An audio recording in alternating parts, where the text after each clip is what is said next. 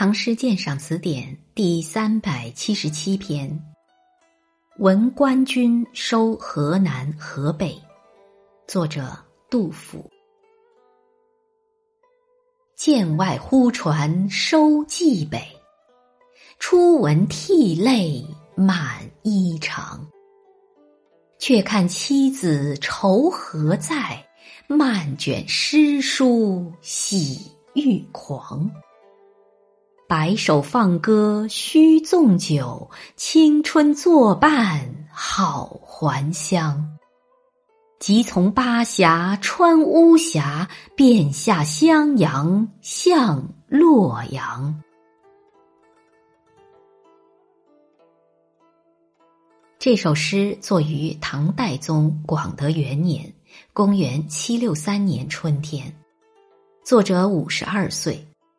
宝应元年（公元762年）冬季，唐军在洛阳附近的衡水打了一个大胜仗，收复了洛阳和郑、汴等州。郑州即今河南郑州，汴州即今河南开封。叛军头领薛嵩、张忠志等纷纷投降。第二年，即广德元年正月。史思明的儿子史朝义兵败自缢，其部将田承嗣、李怀仙等相继投降。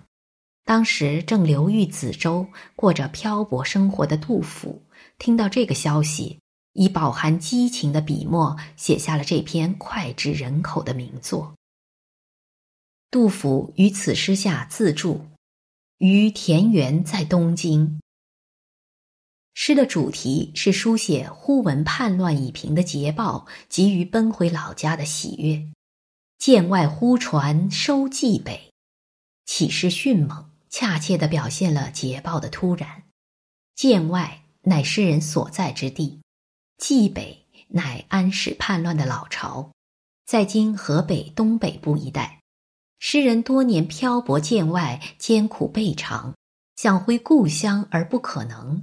就由于冀北未收，安史之乱未平，如今忽传收冀北，真如春雷炸响，山洪突发，惊喜的洪流一下子冲开了郁积已久的情感闸门，喷薄而出，涛翻浪涌。初闻涕泪满衣裳，这就是惊喜的情感洪流涌起的第一个浪头。初闻仅称忽传，忽传表现捷报来得太突然；涕泪满衣裳，则以形传神，表现突然传来的捷报在初闻的一刹那所激发的感情波涛。这是喜极而悲，悲喜交集的逼真表现。冀北已收，战乱将息，乾坤疮痍，梨园疾苦，都将得到疗救。个人颠沛流离、感时恨别的苦日子总算熬过来了，怎能不喜？然而痛定思痛，回想八年来的重重苦难是怎样熬过来的，又不禁悲从中来，无法压抑。可是这一场浩劫终于像噩梦一般过去了，自己可以返回故乡了，人们将开始新的生活了。于是又转悲为喜，喜不自胜。这初闻捷报之时的心理变化、复杂感情，如果用散文的写法，必须很多笔墨；而诗人只用“涕泪满衣裳”五个字做形象的描绘，就足以概括这一切。第二联以转作成，落脚于喜欲狂。这是惊喜的情感洪流涌起的更高洪峰。却看妻子漫卷诗书，这是两个连续性的动作，带有一定的因果关系。当自己悲喜交集、涕泪满衣裳之时，自然想到多年来同受苦难的妻子儿女。却看就是回头看，回头看这个动作极富意蕴。诗人似乎想向家人说些什么，但又不知从何说起。其实无需说什么了，多年笼罩全家的愁云不知跑到哪儿去了。亲人们都不再是愁眉苦脸，而是笑逐颜开，喜气洋洋。亲人的喜反转来，增加了自己的喜，再也无心伏案了。随手卷起诗书，大家同享胜利的欢乐。白首放歌须纵酒，青春作伴好还乡。一联就喜欲狂做进一步的书写。白首点出人已到了老年，老年人难得放歌，也不宜纵酒。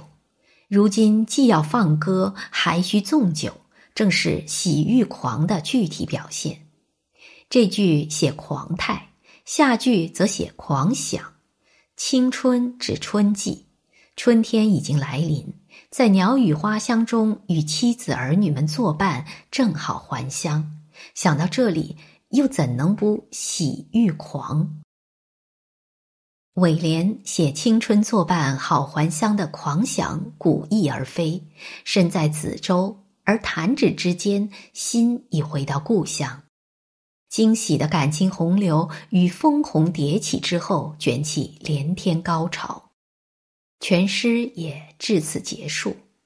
这一联包含四个地名：巴峡与巫峡、襄阳与洛阳，既各自对偶，又前后对偶，形成工整的地名对。而用急从、变下婉合两句紧连，一气贯注。又是活泼流走的流水队，再加上川向的动态与两峡两阳的重复，文式音调迅疾，有如闪电，准确地表现了想象的飞驰。试想，巴峡、巫峡、襄阳、洛阳这四个地方之间都有多么漫长的距离，而一用急从川变下。象贯穿起来，就出现了“即从巴峡穿巫峡，便下襄阳向洛阳”，急速飞驰的画面，一个接一个的从眼前一闪而过。这里需要指出的是，诗人既展示想象，又描绘实境。从巴峡到巫峡，狭险而窄，舟行如梭，所以用“穿”字。从巫峡到襄阳，顺流即驶，所以用“下”字；从襄阳到洛阳，以换陆路，所以用“向”字。用字高度准确。这首诗除第一句叙事点题以外，其余各句都是抒发忽闻胜利消息之后的惊喜之情。万湖泉涌，出自胸臆奔涌之泻。清裘赵敖在杜少陵集详注中引明王四世的话说：“此诗句句有喜悦意，一气流注而曲折尽情，毫无装点，愈朴愈真，他人绝不能到。”后代诗论家都极为推崇此诗，赞其为老杜生平第一首快诗也。本篇鉴赏文作者霍松林。